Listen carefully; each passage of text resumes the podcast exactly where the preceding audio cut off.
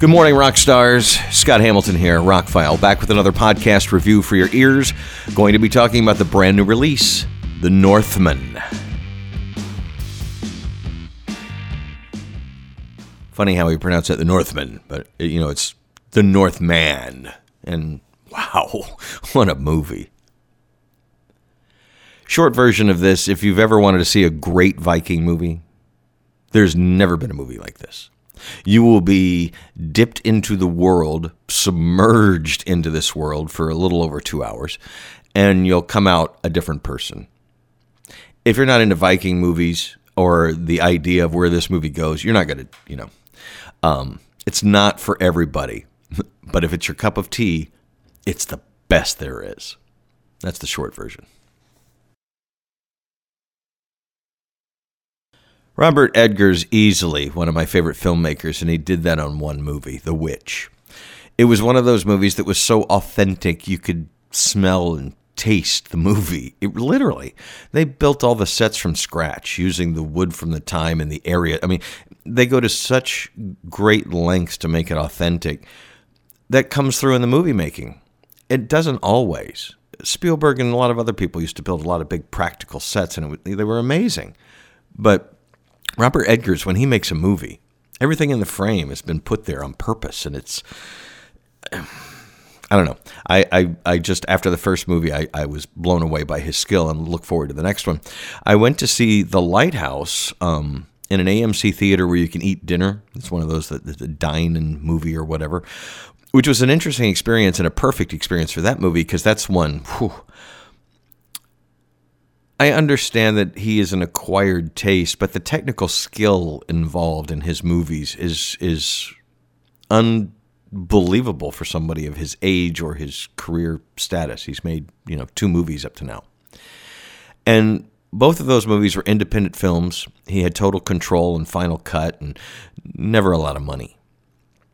This is a universal picture he had 70 to 90 million dollars. You give a guy who makes a million dollars look like 10 or 100 million, um, and you give him that kind of money. he had the idea with Alexander Skarsgård to make a Viking epic. They felt that there'd never really been one. The ones from the you know the 50s and 60s or whatever, they're they're cheesy what they are. The TV shows that have been about Vikings haven't been accurate. Um, and if they're going to put the Robert Eggers' lens on something. Why not this? Because it's just something that's kind of, you know, missing. You're going to hear a lot of people talk when this the movie came out yesterday. Um, you're going to hear a lot of talk about um, how authentic it is and how they went a year in advance and planted the correct grass so the grass would be the right length a year later for the scenes that they were going to film there. That's you know that kind of attention to detail. I don't know. I don't know that I remembered any grass in the film, but that attention to detail again comes through in the film. There's a complete transformation by the actors into these these these. I don't want to call them characters. They feel like real people. It's going to be interesting to see how this plays. So far, the reviews have been fantastic. It's ninety something percent on Rotten Tomatoes so far. Um, but it's definitely not politically correct was used to be the term. I mean it's very it tells the time of just before 900 ad looks it feels it you smell it.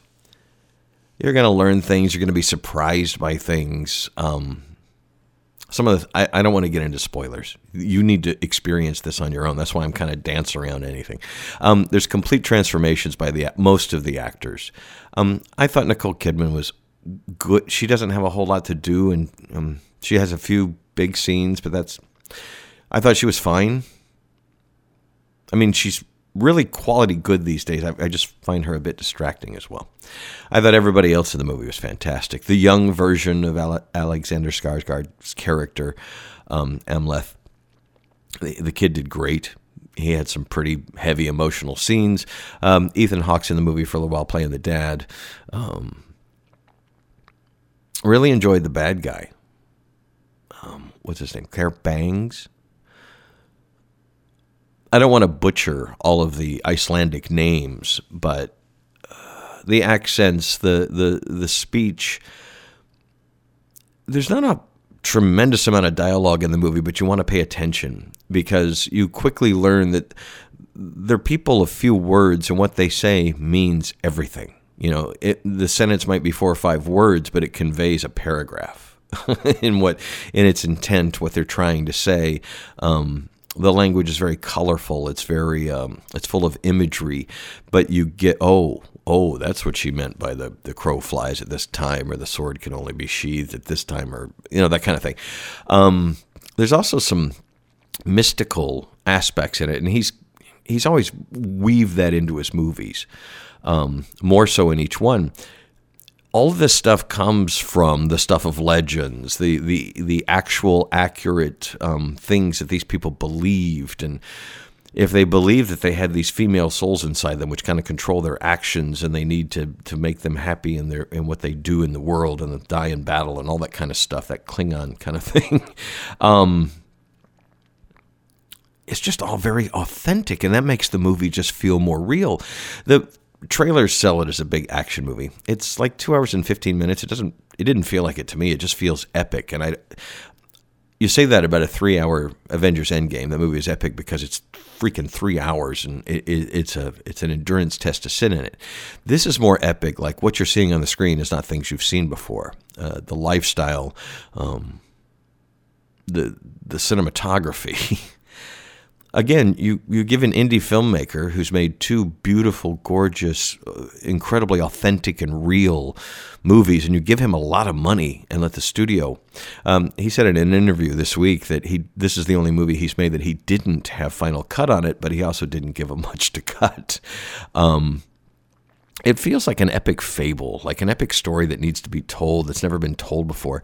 And you're going to hear that people, this is based on the ancient stories that Hamlet was based on and, many other things since, Conan, if you want.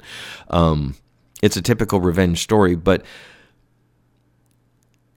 they don't elevate it like a lot of modern movies are trying to do and instead they got down and dirty with it got realistic with it and so when the, the these mythological fantastical kind of things happen the way they're presented in the movie at first is like oh, this is actually happening. And then there's kind of a twist, and you're like, oh, that was probably in their head. It's how they perceive things. It's based on how they were raised and the stories they were told.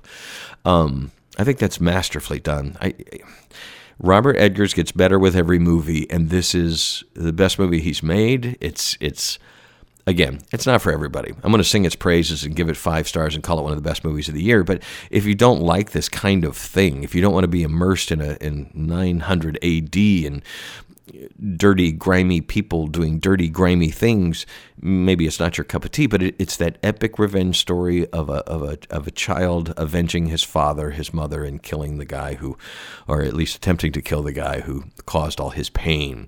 And in their culture, that's like one of the highest honors you can do. It's explained early in the movie that that's you know you're expected of that. If you're the son of a king, um, it's your life's mission to hopefully have that happen one day to a certain extent. Um, so, like I said, it's not quite the action movie that the trailers um, make it out to be, but we're used to John Wick, where it's two hours of pretty much nonstop action with small character beats. This is more a real movie, and when the action happens, it's incredible. Instead of shaky cam, instead of heavy editing, there's a lot of just long shots where you just follow this actor as he mows through people. and it's all done in one take and one camera, and it, it it takes you there. All of this takes you there. The stuff in between, all of the scenes are filmed in natural light, like all of his movies. Um, you're like, man, this castle's kind of dim. Yeah, but it's night when he gets home, you know, and it's wintertime. um, I know they filmed a lot of it in Ireland, um, but it looks like Iceland, and and I guess parts of it were filmed. Again, Robert Eggers was given a huge budget to make the perfect Viking epic. And if they never make another one, this would be nice if it spurs off more kind of authentic um, movies from different time periods. I, I, think there's all sorts of stories to mine for this kind of thing. He doesn't quite Beowulf it or, or make it a, a big mythological thing. It still feels quite grounded, even though it's got a few fantastical elements. And the and the finale, much has been made of the, uh, you know, there's obviously the whole movie leads to a big epic fight. Um, it is. it's you've never seen anything like it. It's uh, funny. I, I read a review after I watched the movie as somebody compared the final fight. Uh, the only thing I compared to is like the Anakin uh, Skywalker uh, Obi Wan fight uh, next to the volcano. Yeah, that was done like a cartoon compared to this. This is this is two burly naked guys trying to kill each other in, in a volcano. It's it's appropriately epic. The whole movie is last thing I'll say, again, it's not everybody's cup of tea, but this is one of the best films of the year. Uh, it's going to clean up at the Academy Awards, at least for things like cinematography, technical stuff, maybe acting. I don't know. Um, Alexander Skarsgård and the rest of the cast get pretty animalistic about it and very. Again, it's very authentic. It's very realistic for the time. They believed and they needed to inhabit these these bear spirits or have these bear spirits in them and these wolf spirits and whatever. Um, and he's kind of the combination.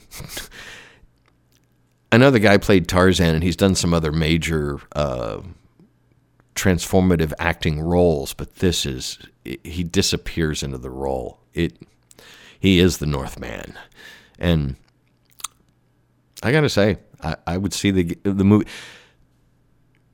I was going to throw in, the beginning that Robert Eggers is not the most rewatchable of directors. I think a lot of people watch his movies and are affected by them and, and go, wow, that was great. But and you can appreciate him on that level.